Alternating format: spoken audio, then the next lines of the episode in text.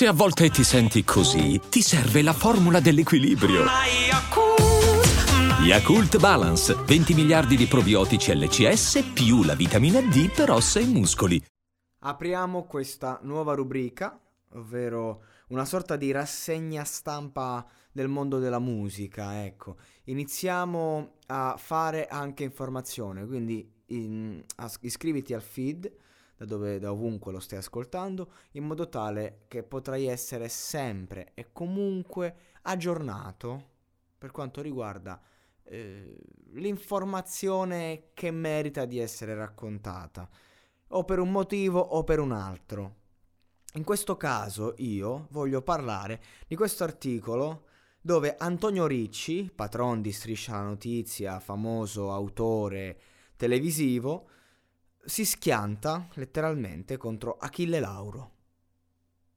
Raccontava di essere cresciuto nella miseria, ma andava in vacanza a Cortina col padre magistrato, e solo marketing. Continua questa polemica pazzesca sulla vita di Achille.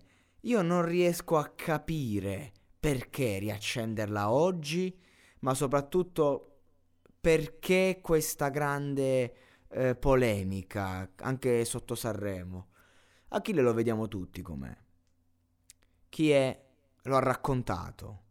Certi album, certi dischi parlano da sé, parlano di lui, e se non, cioè, se uno ha un minimo di sensibilità artistica, la sua storia la sa senza dovergliela chiedere. E questa è la bellezza dell'arte. E certo, uno può camuffarsi, può recitare, ma musicalmente questo si può fare fino a un certo punto. Ecco, Achille Lauro viene accusato in questo articolo di essere andato dietro al quattrino, perché dice innanzitutto la sua canzone Rolls Royce avrebbe fatto riferimento a una droga, classico intervento in cui, insomma, con Striscia se la prendono da un po' su questo discorso. Però dice che è un perfetto indossatore di Gucci, non lo trovo sincero, e appena arrivato al Festival di Sanremo per allargare il suo pubblico ha detto che le sue canzoni sono riletture di Giorgio Gaber. Che, insomma, dice: abbiamo avuto cantanti e poeti che hanno apertamente scritto opere sull'argomento droga, sinceramente e senza problemi. Lui, appena ha annusato l'odore del quattrino, si è genuflesso a Gigi Marzullo, un vero maledetto doc, tra parentesi, cioè tra virgolette. È riuscito a sostenere che l'album Diocesi ha una riflessione religiosa, quando invece è l'acronimo di droga in offerta a costi economici. Scusate, ma ho appena mangiato. Allora, quest'anno è venuto fuori che suo padre, un magistrato di Cassazione, andavano in vacanza a Cortina. Non vorrei offendere, ma secondo me è assolutamente etero. Su questo sono d'accordo anch'io. Achille Lauro non ha mai detto di essere omosessuale, e dubito che lo sia, anche considerando il fatto che ha dichiarato comunque di essere fidanzato con una ragazza che mo si è lasciato, è la canzone 16 marzo, tutto quello che vuoi. Però, a parte che non capisco questo accanimento, lo ripeto, però io... Se voi vedete il documentario Achille Lauro dei documentari Roccia Music, ci sono delle interviste ad amici di Achille che vengono da un certo mondo e che fanno delle testimonianze. Se ascoltate Pusher, un brano di Achille, ci sono delle testimonianze. Se ascoltate i primi dischi di Achille, parlano chiaramente di un certo immaginario. Achille sia il padre magistrato, ma ha vissuto col fratello in una casa da soli, ha iniziato a cucinarsi da solo, a vivere da solo, e quindi non è tanto l'essere nato da un padre magistrato, che aveva anche dei problemi economici ai tempi, perché non è che essere avvocato, essere magistrato vuol dire vivere nel lusso, tutt'altro.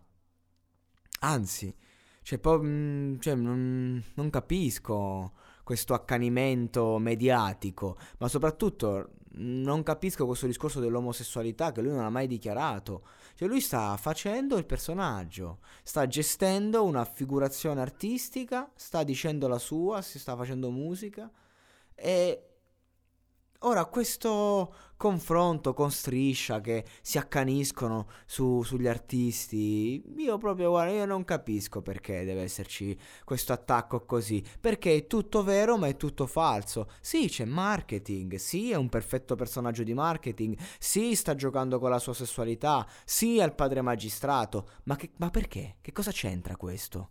Con la musica? Col mondo mediatico? Cioè, lui dovrebbe essere fiero di essere stato un delinquente? Cioè, non capisco, perché vuoi smontarlo? Cioè, questa è una cosa molto hip hop, quella dello smontare la street credibility di un artista. Perché la fa Antonio Ricci?